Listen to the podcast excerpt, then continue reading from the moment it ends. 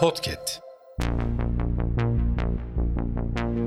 Merhaba sayın dinleyenler. Hafızanın yeni bölümüyle karşınızdayız.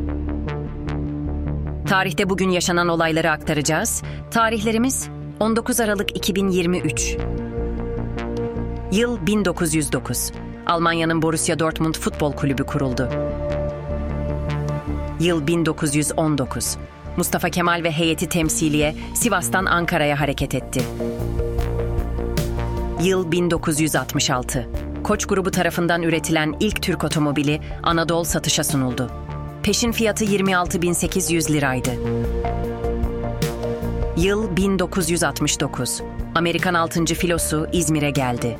Filonun gelişi protesto edildi ve Amerikalı denizciler tartaklandı.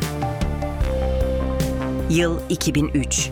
Libya lideri Muammer Kaddafi, ülkesinin nükleer ve kimyasal silah üretme hedefinden vazgeçtiğini duyurdu. Yıl 2016.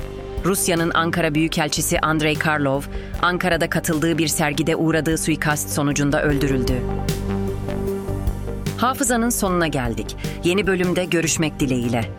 Hafızanızı tazelemek için bizi dinlemeye devam edin.